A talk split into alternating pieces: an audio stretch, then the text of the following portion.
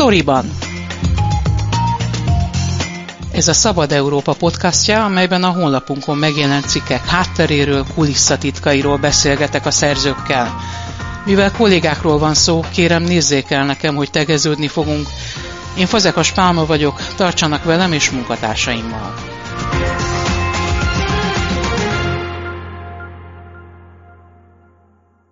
Keller Alán Tákossal beszélgetek, aki egy kétrészes cikk sorozatban dolgozta fel ezúttal azokat a hír és véleményoldalakat, amelyek valamely ellenzéki pártokhoz köthetők. Szerbusz Ákos, köszönöm, hogy itt vagy. Milyen tematika szerint csoportosítottad ezeket az oldalakat? Hát igazából azt szerettük volna megnézni, bemutatni, hogy mik azok az ellenzéki pártokhoz köthető ilyen oldalak interneten, amik politikával foglalkoznak, és nem egy újság logikája szerint működnek feltétlenül, hanem inkább a párt érdekeket szolgálják ki. Ez azért fontos, mert ugye sokat beszélünk arról, hogy Magyarországon milyen nehéz helyzetben van a, a média, a sajtószabadság, és ilyenkor főleg a kormány közeli médiáról, a kesmáról beszélünk, vagy a közmédiáról, ezekkel én is foglalkoztam már itt a Szabad Európán, illetve másik gyakori téma az, amikor a független szerkesztőségek kerülnek nehéz helyzetbe,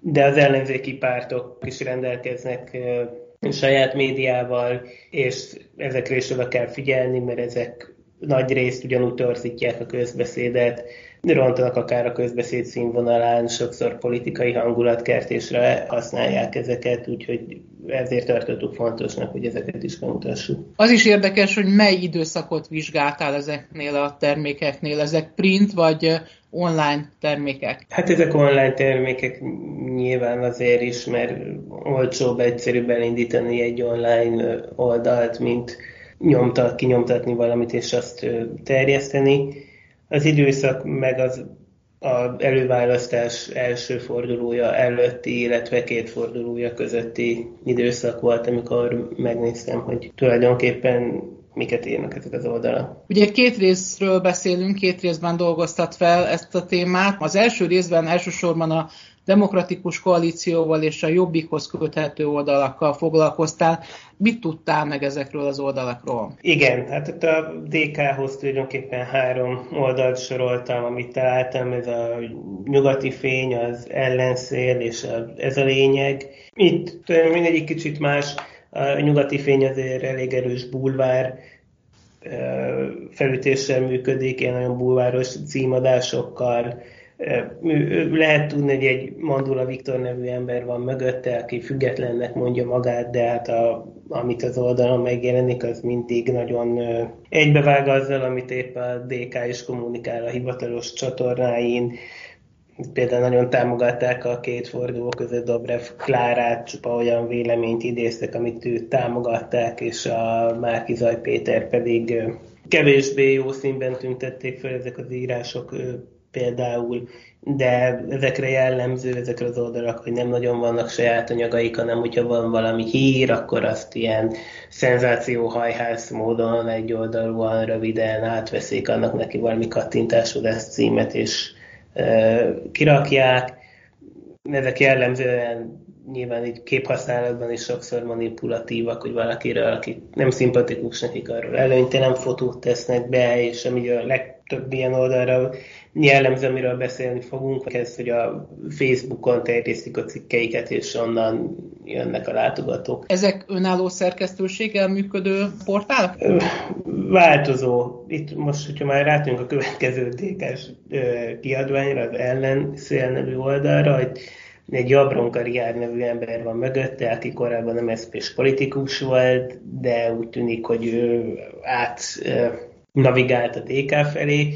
Az ő nevet korábban is felbukkant több ilyen portálnál is, most ott van ennél az ellenszél nevű oldalnál, illetve az ez a lényeg impresszumában is felbukkan a, az ellenszél, ez is hasonló a nyugati fényhez, de azért sokkal visszafogottabb, álhírek nincsenek, de, de azért elég erősen eltorzítják a valóságot. Náluk is, azért Orbán Viktor már retteg, és már majdnem megbukott a Fidesz a címeik, meg a cikkeik alapján. és a harmadik, amit ide lehet sorolni, tulajdonképpen ez a más szempontból is érdekes, ez az Ez a Lényeg nevű híroldal, ami összesen 77 helyi kiadással működik. Ez kicsit megtévesztő, mert valóban van 77 régiós kiadása, de nincs mindenhol saját tartalom, hanem ugyanazt a tartalmat közlik le, és átírják a cikket, címeket úgy, hogy passzoljon a, nem tudom, ennyit keres egy angyalföldi tanár, ennyit keres egy zalai tanár, és akkor az már rögtön egy helyi tartalom, de hát itt is elég kattintásvadász és címek vannak, és valóságot eltorzítóak. Itt, itt lehet tudni, hogy a cég mögött Páva Zoltán van, aki neve bekerült a hírekbe nemrég, mert a ezzel a Pegasusként fegyverrel lőtt is lehallgatták, amire azt a magyarázatot találták, hogy az egyik kommunikációs cégével dolgozik a Demokratikus Koalíciónak. De amilyen érdekes ez az oldal csoport tulajdonképpen, mert a mögötte álló cég az alapítása után négy hónapban már 200 millió forintos bevételt ért el, nem tudni, hogy honnan van ez a pénz, és hogy a 2019-es önkormányzati kampányban ez a lényeg költötte a legtöbb pénzt Facebook hirdetésekre, tehát többet, mint a Fidesz meg Karácsony Gergely és a mögötte álló pártok. Van-e hirdetés ezekben a kiadványokban?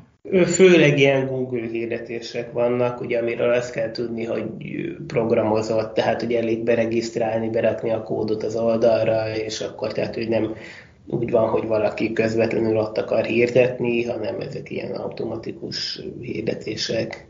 Tehát többnyire ez van.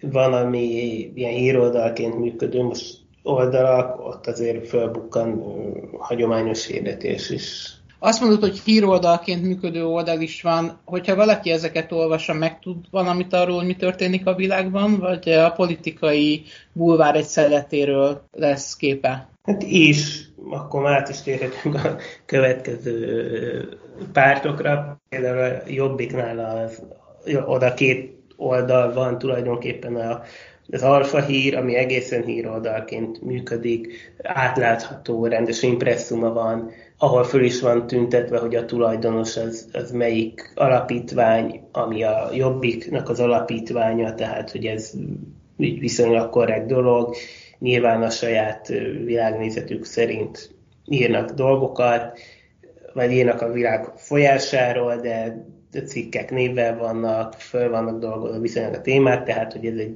tekinthető el, elkötelezett híroldalnak, de hát itt is azért becsúszik olyan, hogy a előválasztás első fordulója előtt egy nappal vagy kettővel publikáltak egy olyan közvéleménykutatási eredményt, ami szerint Jakab Péter a legnépszerűbb és nagy esély előnyeri meg az első fordulót, tehát tudjuk, hogy a negyedik helyen végzett. És az MSZP-nél is van ez a Hírklik nevű oldal, ami egészen újságként működik, nyilván elkötelezett baloldali értékrendet képviselve az oda, abba a holdudvarba tartozó szerzőkkel és uh, interjú alanyokkal, tehát hogy nem százszerzelékosan objektív vagy független, de, de amivel foglalkoznak, az viszonylag korrektül van feldolgozva. De hogyha már az MSZP-nél tartunk, akkor elmondom, hogy azért itt is van több olyan oldal, az a Pesti Bulvár, ami egy mszp politikus tulajdonában van, illetve a hírhugó és a balra magyar, ez a kettő utóbbi névtelen, de nagyon rövid álneves szerzőkkel, közölt írások, nagyon bulvár, és ők is ilyen nagyon rugalmasan kezelik a valóságot, hogy úgy mondjam, tehát konkrét álhírek nincsenek, de azért nagyon rugalmasan kezelik ezeket a dolgokat, hogy pontosan mi történt, bizonyos botrányokat elhallgatnak, nyilván ezek az MSZP-hez köthető oldalak,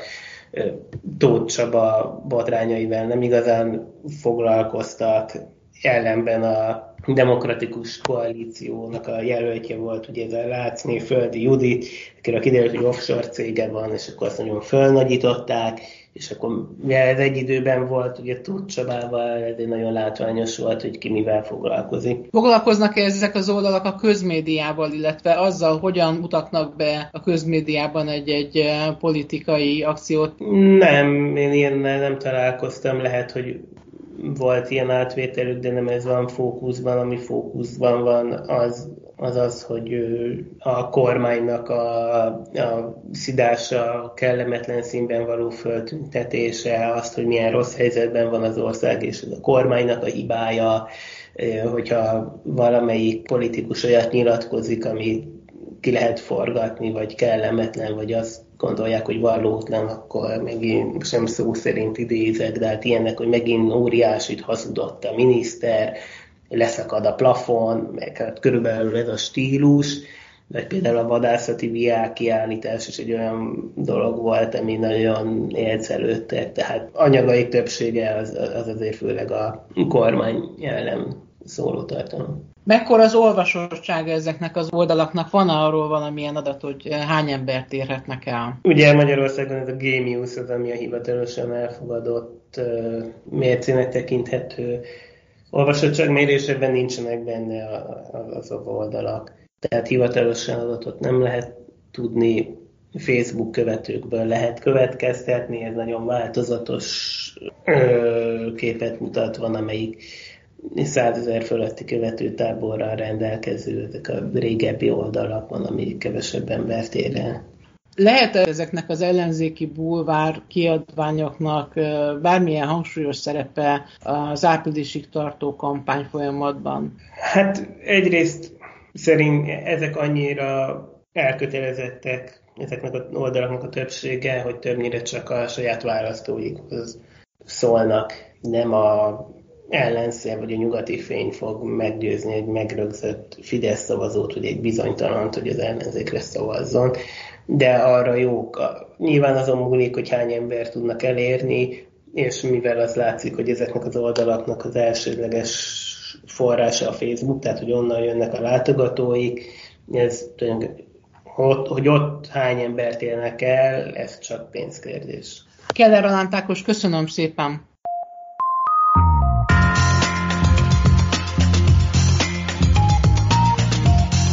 Ez volt a Storyban, a Szabad Európa podcastja, a honlapunkon megjelent cikkek hátteréről, kulisszatitkairól. Én Fazekas Pálma vagyok, köszönöm figyelmüket munkatársaim nevében is.